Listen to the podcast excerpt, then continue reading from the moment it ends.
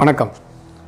மீண்டும் திருவள்ளுவர் பற்றிய சர்ச்சையை ஏற்படுத்த இந்த அந்நிய நாட்டு சித்தாந்தவாதிகள் முயன்று முயல்கிறார்கள்.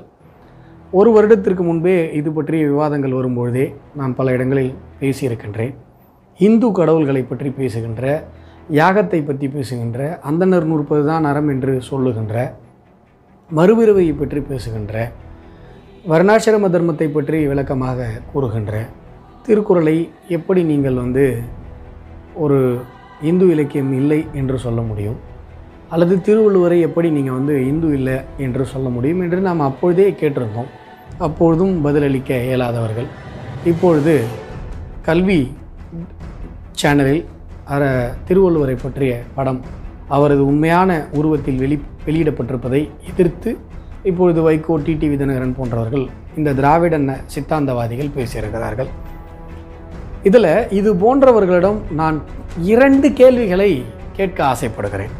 இந்த இரண்டு கேள்விகளுக்கு பதில் சொல்லிவிட்டு மிகவும் சுருக்கமாக இரண்டே கேள்விகளை கேட்கிறேன். இந்த இரண்டு கேள்விகளுக்கு பதில் சொல்லிவிட்டு நீங்கள் பிறகு திருவள்ளுவரை பற்றி அல்லது திருவள்ளுவர் இந்து அல்ல என்பதை பற்றி நீங்கள் பேசுங்கள் என்று நாம் சொல்கிறோம் அதாவது முதலில் இங்கு வைக்கப்படுகின்ற வாதம் திருவள்ளுவர் சமணர். நீங்கள் தமிழ் சம்பந்தமான அனைத்து புத்தகங்களிலும் இந்த வடிகட்டப்பட்ட பொய் என்பது நீக்கமர நிறைந்திருக்கிறது.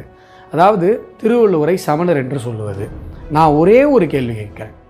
அதாவது திருவள்ளுவரை சமணர்னு சொல்கிறீங்களே எந்த சமண இலக்கியத்திலாவது காமத்துப்பால் வருமா?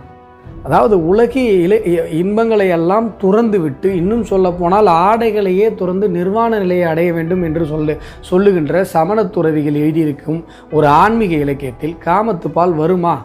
தர்மார்த்த காம மோக்ஷா என்கின்ற அறம்பொருள் இன்பம் வீடு என்கின்ற இந்த பேட்டர் என்பது ஹிந்து தர்மத்திற்கு அறத்திற்கு சொந்தமானது.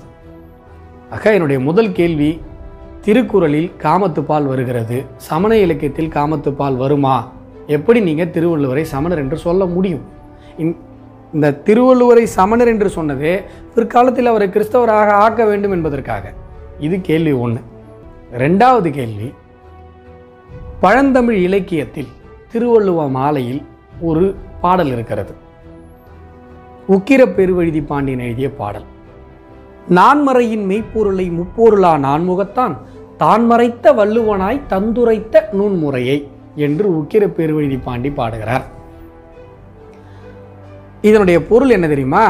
நான்கு வேதங்களில் சொல்லப்பட்ட மெய்ப்பொருளை அந்த பிரம்மதேவனே தன்னுடைய உருவத்தை மறைத்து கொண்டு திருவள்ளுவராக வெளிப்பட்டு மூன்று பாலாக திருக்குறளாக தந்திருக்கிறார். அந்த நூலை நாம் வணங்குவோம் என்று உக்கிர பெருவைதி பாண்டியனார் பாடுகிறார். இது என்னுடைய இரண்டாவது கேள்வி. வேதத்தில் சொல்லப்பட்டிருப்பதுதான் திருக்குறளில் சொல்லப்பட்டிருக்கிறது. வேத கருத்துக்களுடைய மெய்ப்பொருளைத்தான் திருக்குறள் மூன்று பாலாக பாடியிருக்கிறார் என்பது பழந்தமிழ் புலவனினுடைய வாக்கு. இதை மீறுவதற்கு இல்லை மாற்றி பேசுவதற்கு உங்களிடம் என்ன வாதம் இருக்கிறது? அல்லது உக்கிர பெருவழுதி பாண்டியனை விட நீங்கள் எல்லாம் பெரிய புத்திசாலிகளா? இந்த இரண்டு கேள்விகளுக்கும் பதிலளித்துவிட்டு திருவள்ளுவரை இந்து என்று இந்து இல்லை என்று பேசுவதற்கு யார் வேண்டுமானாலும் வாருங்கள். வரவேற்கிறேன். நன்றி வணக்கம்.